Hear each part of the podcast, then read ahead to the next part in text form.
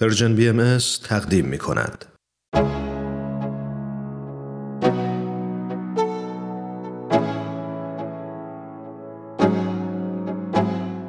دوستان نازنین امروز با پخش دومین قسمت از گزیده صحبت‌های خانم دکتر فرح دوستدار با شما هستم خانم دکتر دوستدار محقق، نویسنده و کارشناس علوم سیاسی در 29 مین کنفرانس انجمن دوستداران فرهنگ ایرانی در سال 2019 سخنرانی داشتند تحت عنوان شاخصهای دموکراسی در متن رساله مدنیه شنبه هفته قبل اولین قسمت از این سخنرانی رو شنیدیم. الان ازتون دعوت می‌کنم شنونده ادامه صحبتهای ایشون باشید.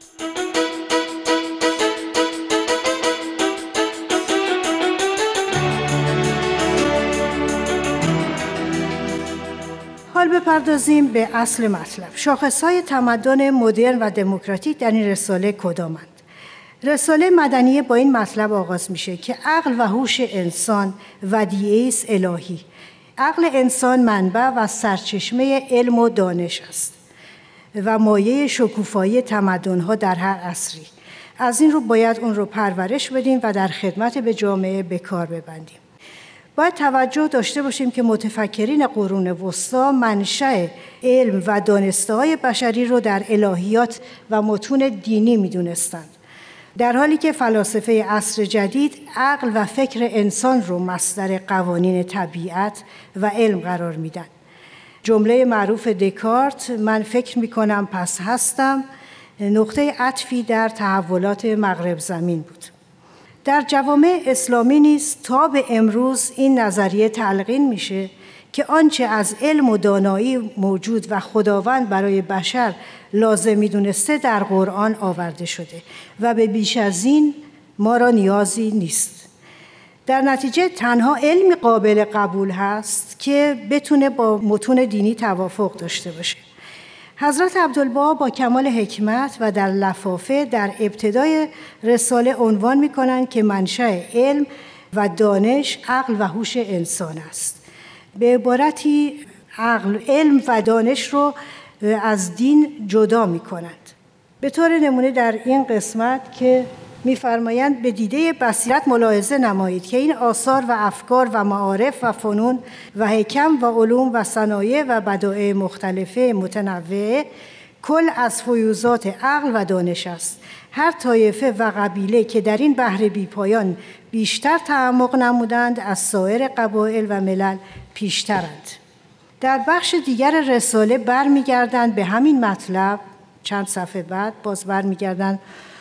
به این مطلب که منشأ علم امور ظاهره جسمانی و اسباب تمدن و اینها نیستند به طور مثال میفرمایند این امور ظاهره جسمانی اسباب تمدنیه و وسایل معارف و فنون حکمت طبیعیه و تشبسات ترقی اهل حرف و صنایع عمومی و ضبط و ربط مهام امور مملکت بوده دخلی به اساس مسائل کلیه الهیه و قوامز حقایق عقاید دینیه ندارد.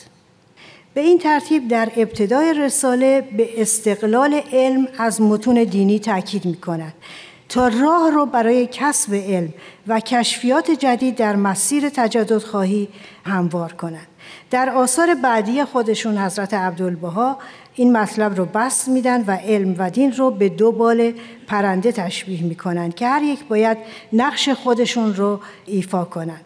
مسئله رابطه علم و دین همون گونه که اطلاع دارید در کشور عزیز ما هنوز هم یکی از مشکلات جامعه دانشگاهی ایران است و خودشون رو ملزم می‌دونن برای هر علمی و هر مطلبی اون رو با متون دینی تطابق بدن. مطلب بعدی که در رساله مدنی مطرح میشه روی کرد رساله به مسئله تجدد است که کاملا با نظریه هایی که در طول 150 سال گذشته در ایران رایج بوده تفاوت داره. به این معنی که تجدد و پیشرفت باید از درون جامعه و بدون ضدیت و تقابل با سایر فرهنگ ها صورت بگیره خصوصا فرهنگ غرب. بحث تجددخواهی در ایران همون گونه که مطلع هستید. بعد از شکست ایران در جنگ با روسا و طرح این سوال آغاز شد که چرا غرب پیش رفت و ما عقب ماندیم. تجددخواهی از ابتدا تا به امروز تحت عنوان تقابل سنت و مدرنیته در ایران مطرح است ما و دیگران شرق و غرب چالش سنت با مدرنیته یا جدال سنت و تجدد اینها تمام عنوان کتاب ها و مقالاتی هستند که در طول این 150 سال اخیر نوشته شدند.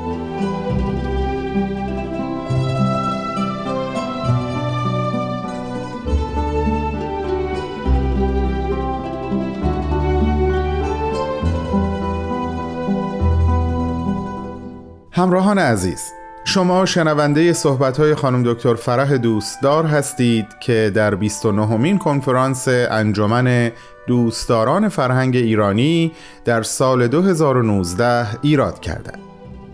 عنوان سخنرانی ایشون همونطور که ابتدای برنامه عرض کردم شاخصهای دموکراسی در رساله مدنیه هست. بعد از چند لحظه کوتاه صحبت‌های ایشون رو پی می‌گیریم. با ما همراه باشید.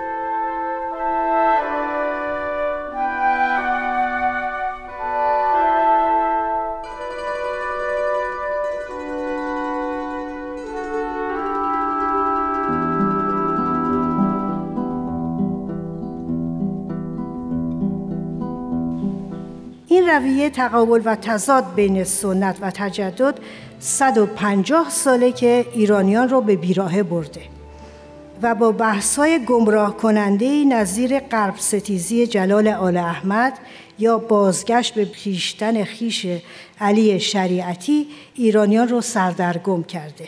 نتیجه این تقابل و سردرگمی جامعه کنونی ایران است. رویکرد رساله مدنیه به هیچ وجه تقابلی نیست بلکه الزامی است. به این معنی که تجدد و پیشرفت رو برای رفاه و سعادت مردم ایران ضروری و لازم می‌دونند از این رو باید جامعه از درون تحول پیدا کنه و در این مسیر رساله مدنیه هدفش بیداری و ایجاد آگاهی بین ایرانیان است. در واقع خواستار یک تجدد بومی هست که این روزها خیلی متداول شده و خیلی در موردش بحث است. حضرت عبدالبها اینطور ندا می کنند ای اهل ایران سرگردانی تا بکی و حیرانی تا چند و اختلاف آرا و مزاددت بیفایده و بیفکری و بیخبری تا چه زمانی باقی؟ اغیار بیدار و ما به خواب قفلت گرفتار. جمیع ملل در اصلاح احوال عمومیه خود میکوشند و ما هر یک در دام هوا و هوس خود مبتلا. حضرت عبدالبها در این رساله به تفصیل از گذشته پرشکوه ایران سخن میرونند. حضرت عبدالبها این سوال رو مطرح می‌کنند که چگونه باید این شکوه رو دوباره زنده بکنیم. چه عواملی موجب سربلندی مجدد ایران میشه؟ سه واژه کلیدی در این بخش از رساله مرتبا تکرار میشه. این سه واژه عبارتند از غیرت همت اقدام. میفرمایند باری باید دامن همت به کمر غیرت زد و از هر جهت به اسباب آسایش و راحت و سعادت و معارف و تمدن و صنایع و عزت و شرف و علوف منزلت جمعیت بشریه تشبس نمود. در رساله مدنی تقابل سنت و مدرنیته به هیچ وجه مطرح نیست. رویکرد تقابلی و غرب ستیز تبدیل میشه به نظرگاهی ترقیخواه و جهان شمول یعنی ایرانی که باید با جهان در تعامل و داد و ستد فرهنگی و همکاری در بیاد.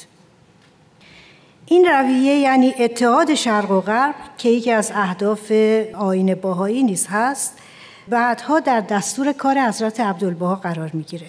همون گونه که در تاریخ اومده ایشان باهایان غربی رو دکترها و متخصصین مدارس و غیره رو برای ایجاد بیمارستان و مدرسه و فعالیت های دیگه به ایران و سایر ممالک آسیا میفرستادن و از سوی دیگه باهایان ایرانی رو به مهاجرت به دیار غرب و به سایر نقاط جهان تشویق می‌کردند با هدف اشاعه معنویت جدید و اخلاقیاتی که زامن رفاه و صلح در جهانی آزاد خواهد بود. شاخص دیگر این رساله مشروط خواهی یا پارلمنتاریسم است. همون گونی که اشاره رفت رساله مدنیه در دورانی نوشته میشه که ناصر شاه از اولین سفر فرنگ خودش برگشته و یک مجلسی رو خودش انتخاب کرده. واضح است که این تحول برای مسئولان درون دستگاه حکومتی و هم از دید علما بدعتی ناشناخته بوده. از این رو بسیاری با آن مخالفت می‌کردن حال باید توجه داشته باشیم که این رساله حدود سی سال قبل از انقلاب مشروطه نوشته شده. حضرت عبدالبها به نحوی که به شاه توهینی نباشه اشاره می کنند که دوران اقتدار مطلق پادشاهی به سر رسیده و حال باید مردم در زمینه سیاست و اصلاحات فعال بشن. می نویسند حال انجام امور و مساله عباد در کف کفایت نفوس مجتمعه در مجالس افتاد و اگر آن نفوس به تراز اسمت و عفت مزین شوند یعنی ازیال مقدسه را به اشیای نالایقه نیالایند البته تعییدات الهیه آن نفوس را مبدع خیرات عالم گرداند و آنچه مسلحت ناس است از لسان و قلم آن نفوس جاری شود.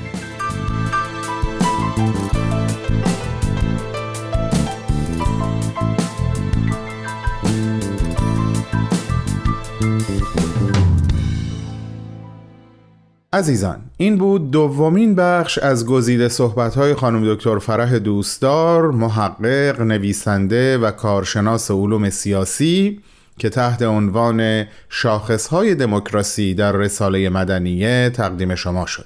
این سخنرانی در 29 مین کنفرانس انجمن دوستداران فرهنگ ایرانی در سال 2019 ایراد شده و شما شنبه هفته آینده می‌تونین سومین قسمت از گزیده صحبتهای خانم دکتر رو بشنوید. به امید همراهی شما و با بهترین آرزوها.